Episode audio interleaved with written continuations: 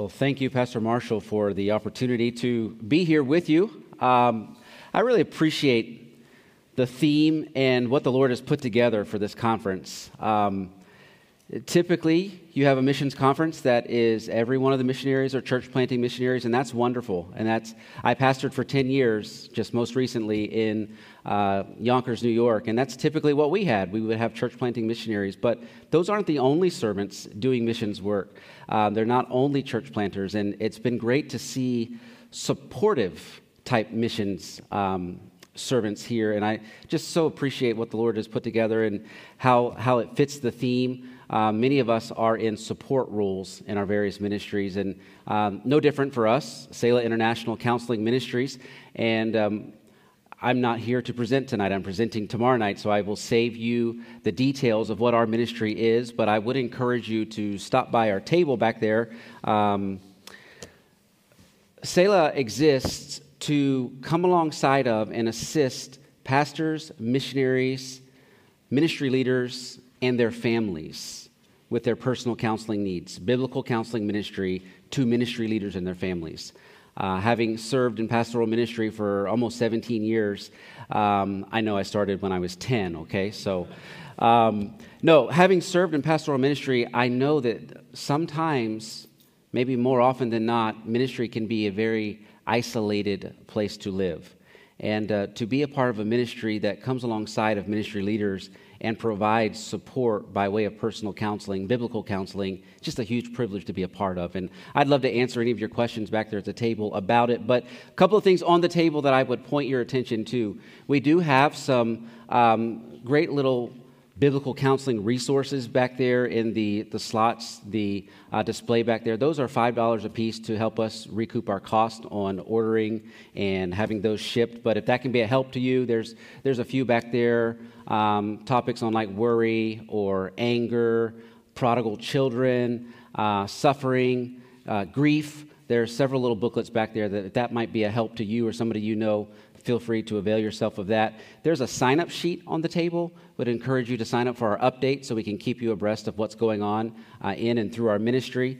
There's a family prayer card. The much better part of this uh, whole ordeal is my family, and um, so looking forward to having them with us tomorrow night. But there's a prayer card there with my family on there, and our personal uh, contact information is there. So you would take that and pray not only for us, but for pastors and missionaries literally all over the world and our ministry as we seek to come alongside and support them. And then there's one other card back there on the table that I would strongly encourage every family to take, and that is on one side it's blue, the other side it's brown, and that is prayer for missionaries and prayer for pastors. And there are about 10 or 12 prayer prompts, specific ways that you can pray for your pastor and his family. And then there's uh, the same amount of practical helps on putting feet to some of those prayers. What can you do to be a practical help to your pastor and his wife and their children? Um, did you know this is Pastor Appreciation Month? So if you didn't, you do now. And hopefully, he did not pay me to say this, uh, nor did any of the other staff members. But if you have not done anything to show your pastors and their families that you appreciate them, you still have I don't know how many shopping days left in the month of October, uh, but there is still time to do so. So I trust that, that you'll take that card and let that be a help to you to know how you can minister to not only your pastor and his family, but your missionaries and their families. All right, Acts 16. Would you turn your Bibles to Acts 16? I'll have a lot more to say about our ministry tomorrow evening. I've been given the topic tonight of partnership.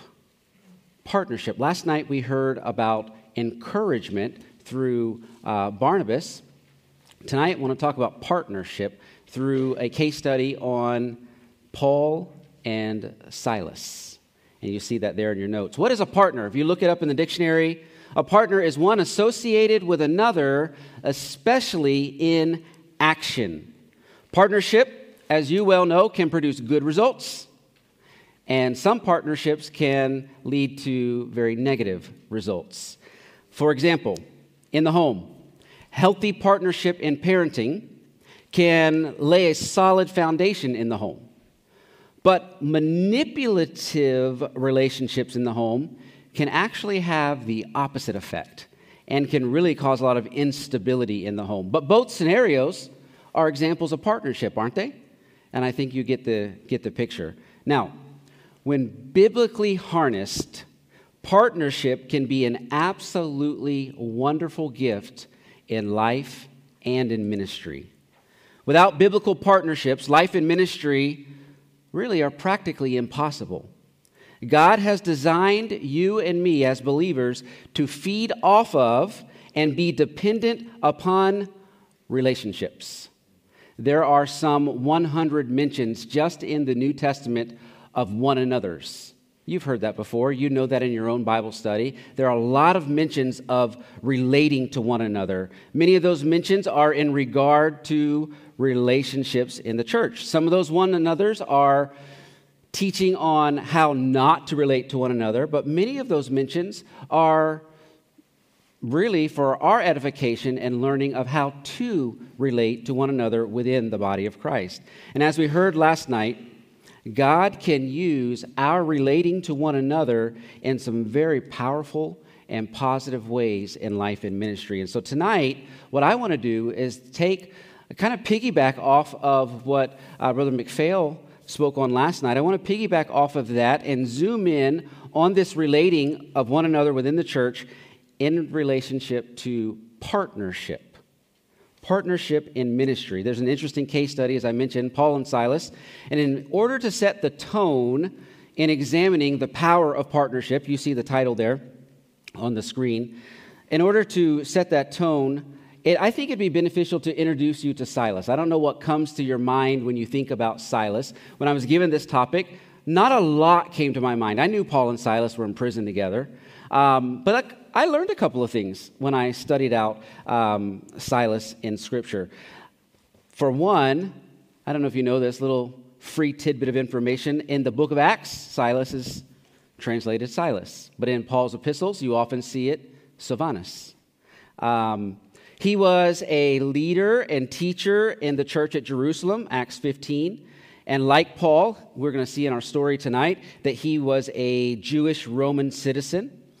He helped to deliver the Jerusalem Council's clarification to the believers at Antioch on the requirements for salvation. You could go back and read about that in Acts 15.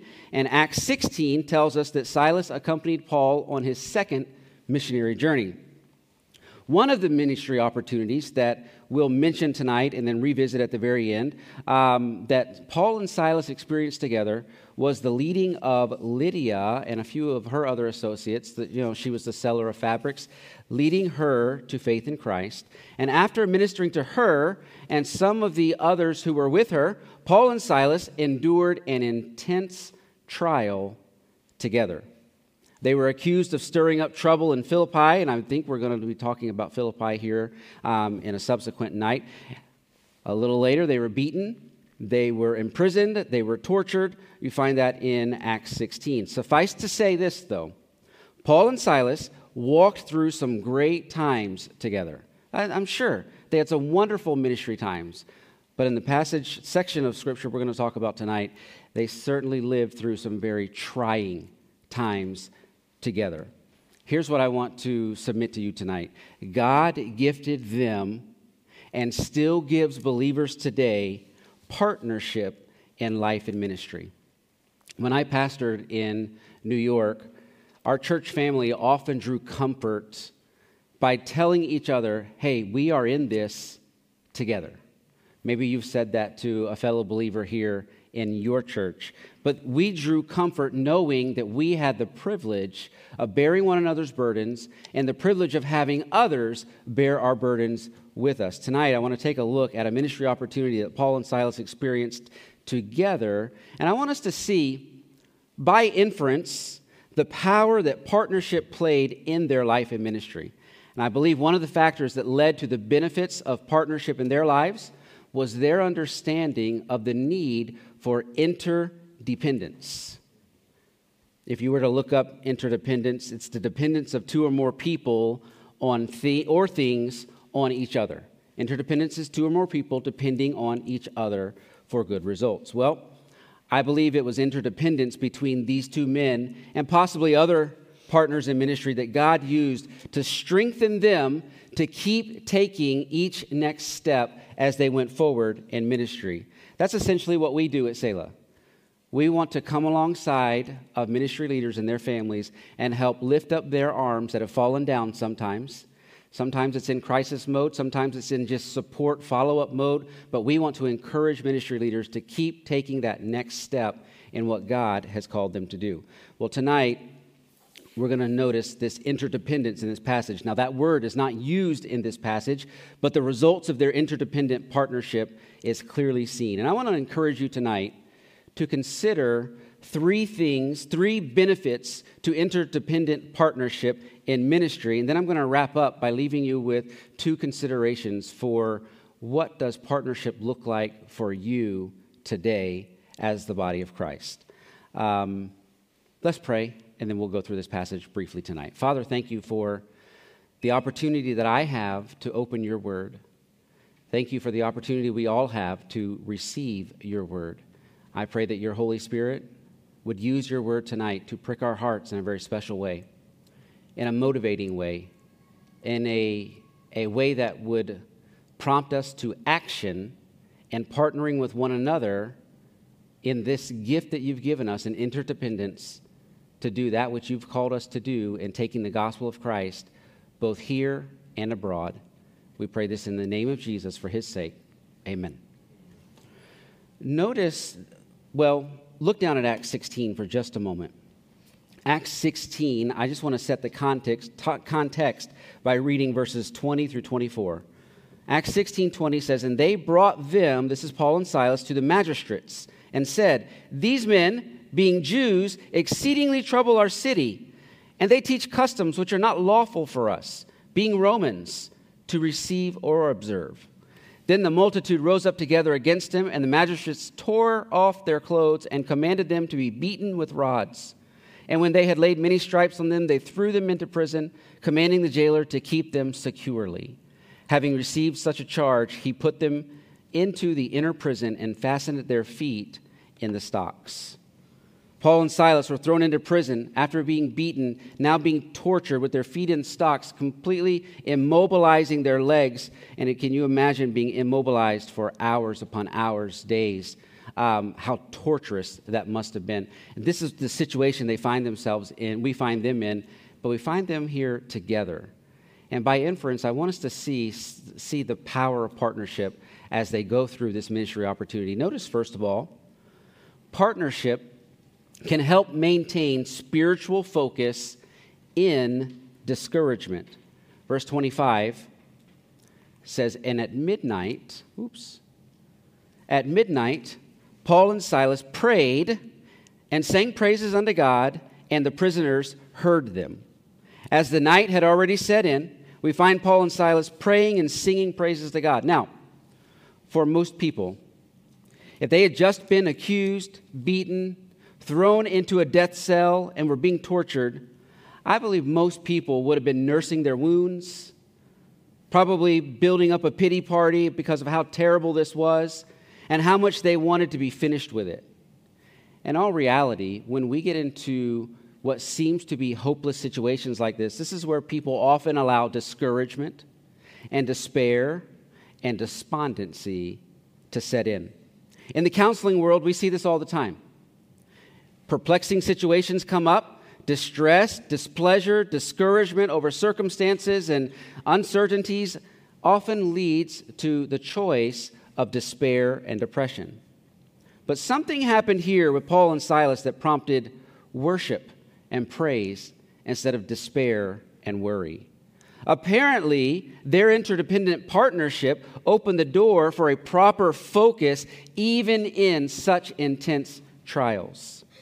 It's important to notice that together they prayed, sang praises to God, they fed off of each other, and encouraged each other to maintain a healthy focus that avoided the pitfall of despair. Paul and Silas's example of partnership in trials I believe, prompts you and me to realize that it's important to do two things. I'll put them both up here on the screen for you. It prompts us to prioritize partnership that aids personal worship. and it also prompts us to practice partnership to produce an influential pattern. There is both a personal and a public benefit to their partnership. They encouraged each other to worship instead of worry. The need of our hearts in trials is to keep our hearts pointed in a worshipful direction instead of in a faithless inward turn to our inabilities and our uncertainties. Intentional partnership with other believers can help accomplish this. That's the heart, really, of a passage like Proverbs 27 17. As iron sharpens iron, so a man sharpens the countenance of his friend. Just like it takes the force and work of a piece of metal to sharpen another piece of metal, it's God's intention to use believers like you, believers like me, to influence other believers toward worship. That's God's design. We need each other to point each other to God's character because our natural bent, our natural response to the intensity of our trials is often a self focus and a weariness. Unfortunately, in many body of Christ situations, we're too independently minded for our own good. I got this. I'll be all right. Don't ask me how I'm doing. I will be okay. Could I, could I say this? If we're going to be committed to disciple making, and from what I've seen here, Harvest Baptist Church is committed to making disciples. Disciple making involves two or more people working together to point and be pointed to the truth of God. That sounds simple, but how practical do we actually see this happening on the ground? Boots on the ground, right? How, how much do we actually see this happening? It's often been when I've had somebody intentionally remind me of what true thinking is that I've been able to get past the funk of stinking thinking. Do you ever travel through the funk of stinking thinking? I'm the only one. For example, recently I was challenged by a mentor in my life to battle through a struggle of self focused discouragement. He challenged me to pursue and ask the Lord to shift my focus on a daily basis by praying and seeking three things joy of the Lord, godly contentment, and Godward confidence. Maybe you've heard those three before. Um, in his counsel to me, he really pointed out that, listen, our joy in every situation must be based on God alone. That our confidence to keep taking each next step must be found in God alone. That our contentment to perpetually rest must be based on God alone. Now, that may sound cliche, that may sound like typical Christian jargon, but where the rubber meets the road in daily walking and daily living, we often miss those things. At least I do. And so that friend, that mentor, being willing to pour into me and challenge me was incredibly helpful, was um, really helpful to help me exercise my mind to be renewed with scripture based truth, truth in those three areas. But if it were not for the grace of God through that friend to point my stinking thinking to the refreshment of God's word, I'd probably be preaching to you up here tonight, still dealing with all three of those things. And, you know, it's not that those str- struggles completely ever go away but it's through interdependent partnership that God often displays and show, gives His grace to help us walk through the daily struggles of life, to point our hearts back to worship. And I'll tell you this this kind of thing is contagious. Through that interdependent partnership, I found myself then sharing those same things with my kids. We have a few minutes together typically before they go to school in the morning, and I found myself because I've been meditating on those truths, wanting to share it with them. Again, who's my, who are my number one disciple making opportunities? They're my children. my wife, and my children. Well, this interdependence, this partnership, finds its way in the grassroots level with our, our main discipleship opportunities. It's contagious. Partnership is critical in helping us maintain a Godward focus in the midst of perplexing situations. But notice number two partnership can also pave the way for evangelistic opportunity. You know what happened next? Verse 26 Suddenly there was a great earthquake, so the foundations of the prison were shaken, and immediately all the doors were opened, and everyone's chains were loosed.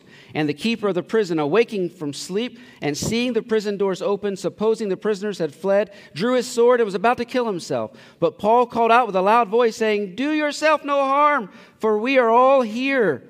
Then he called for a light, ran in, fell down trembling before Paul and Silas, and he brought them out and said, Sirs, what must I do to be saved? So they said, Believe on the Lord Jesus Christ, and you will be saved, you and your household.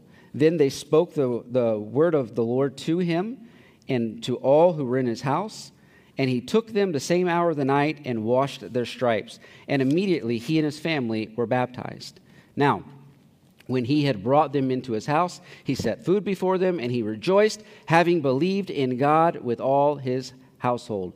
The ensuing supernatural events literally shook that place up, left the prisoners uh, uh, released from their chains, and, and left these prisoners and the guards at a point of decision.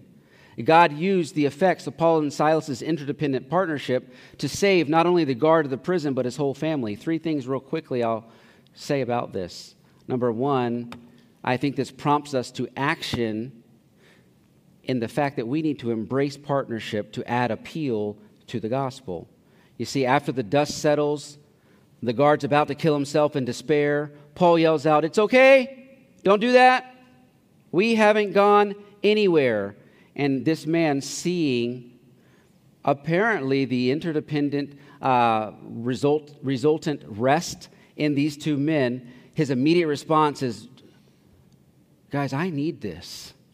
Whatever you have that caused you not to flee, that caused you to stay right there in the midst of all of this, I need that. You could have escaped free and clear, but you're still here. You must be living on something that I don't have. Well, it was true.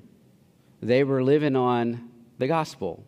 They were living on the power of the Holy Spirit. They were living on the promises of God through His Word. Who knows what kind of gospel opportunities you and I can have when we see, uh, when others see our lives and our love for God in each other. Embrace partnership to add appeal to the gospel, but continue in partnership to increase spread of the gospel. This passage indicates that together then Paul and Silas both took the opportunity to explain the gospel to the guard and his family. I can imagine these two men feeding off of each other as they tag teamed this gospel giving opportunity. You ever been in a situation like that? Where you and a fellow believer had an opportunity to share the gospel with somebody, and it was almost like you were completing each other's sentences maybe one was praying, the other was, was speaking, um, or you found yourself kind of switching off. It happens to my wife and I when we counsel together. I absolutely love counseling with my wife.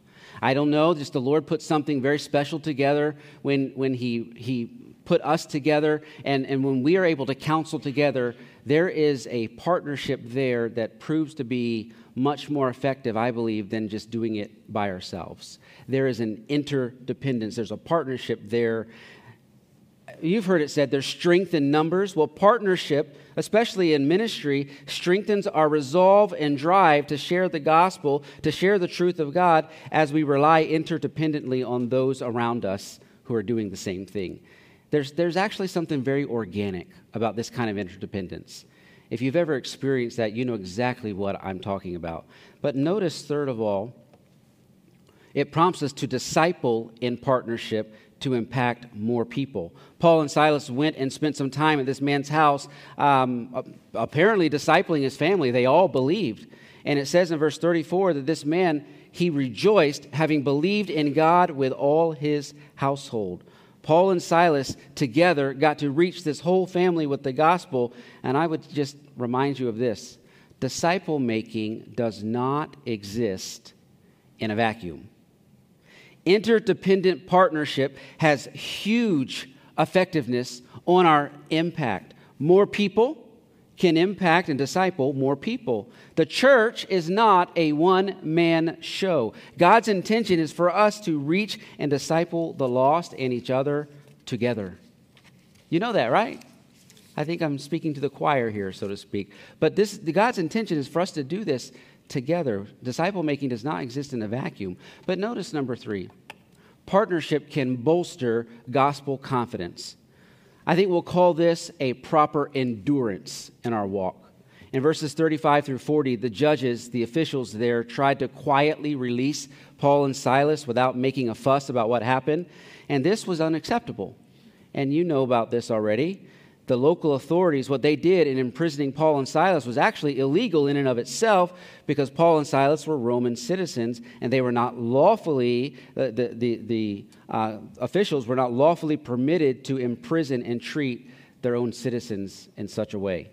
What a mess this really was. And the response that Paul had to this attempted hush up exhibits two principles that I'd like to just submit to you that further emphasizes the power of partnership and giving us confidence in ministry. Number one, remember partnership to strengthen boldness. Verse 37 But Paul said to them, They have beaten us openly, uncondemned Romans, and have thrown us into prison. And now do they put us out secretly? No, indeed. Let them come themselves and get us out. And the officers told these words to the magistrates, and they were afraid when they heard that they were Romans. Then they came and pleaded with them and brought them out and asked them to depart from the city. No doubt, with his ministry partner Silas by his side, Paul had confidence to stand up appropriately for what was right for the sake of the gospel message. But we also are reminded to advance in partnership to maintain mission. Partnership helps us to maintain mission. Look at verse 40. So when so they went out of the prison and entered the house of Lydia. Remember, she comes back into the story now. And when they had seen the brethren, they encouraged them and departed. Again, together, Paul and Silas continued on making disciples. This time, they went back to Lydia's house to encourage the believers there. Disciple making is a lifelong uh, uh, commitment with disciple making partners that we get to encourage to keep doing the mission, to keep going. Uh, we can say it this way disciple making is a lifelong commitment to each other for the Lord's glory. Paul mentions this a bit in Galatians 6 9 through 10. He says in Galatians 6, And let us not grow weary while doing good, for in due season we shall reap if we do not lose heart. Therefore, as we have opportunity, let us do good to all, especially those who are of the household of faith. Listen, a missions conference like this is certainly designed to spur each one of us on to keep going in making disciples. We need this kind of emphasis because life has a way of throwing at us things that tempt us to throw in the towel. Life just gets busy. Uh, life gets filled with situations and circumstances that cause us to say, either I don't have time, or quite frankly, I'm just not up to this. I don't feel like this. I don't feel like pouring myself into somebody else. Have you ever been there? Maybe you're experiencing some of that right now. We need partnership. We need each other to spur each other on to stay on mission. I wonder if Paul and Silas individually might have been tempted to say, Man, this stuff is for the birds. And let somebody else go get accused and beaten and tortured and left for dead. Let somebody else go through that. I'm done with this. But together, they were, were able to keep going in the advance of the cause of Christ. They had each other.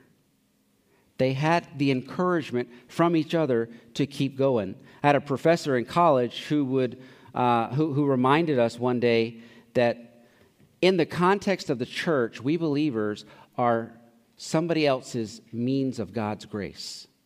You ever thought about that? That you are designed to be used by God within the body of believers as a means of His grace to them and them to you. That's partnership, that's interdependence. You need each other. Truly, when it comes to the family of God, we must be in this together. So, real quickly, as we start to wrap up, I want to leave you with this thought partnership can have a plethora of possibilities. I'm going to leave you with two of those possibilities, and we're done. Number one, we need to think about the opportunity and I'd say even the mandate to partner with each other. This is the inter- interdependence that we must have in the local church. Hey, Harvest, your pastors need you. You need your pastors. Hey, you know that person behind you and beside you and in front of you? You need them and they need you.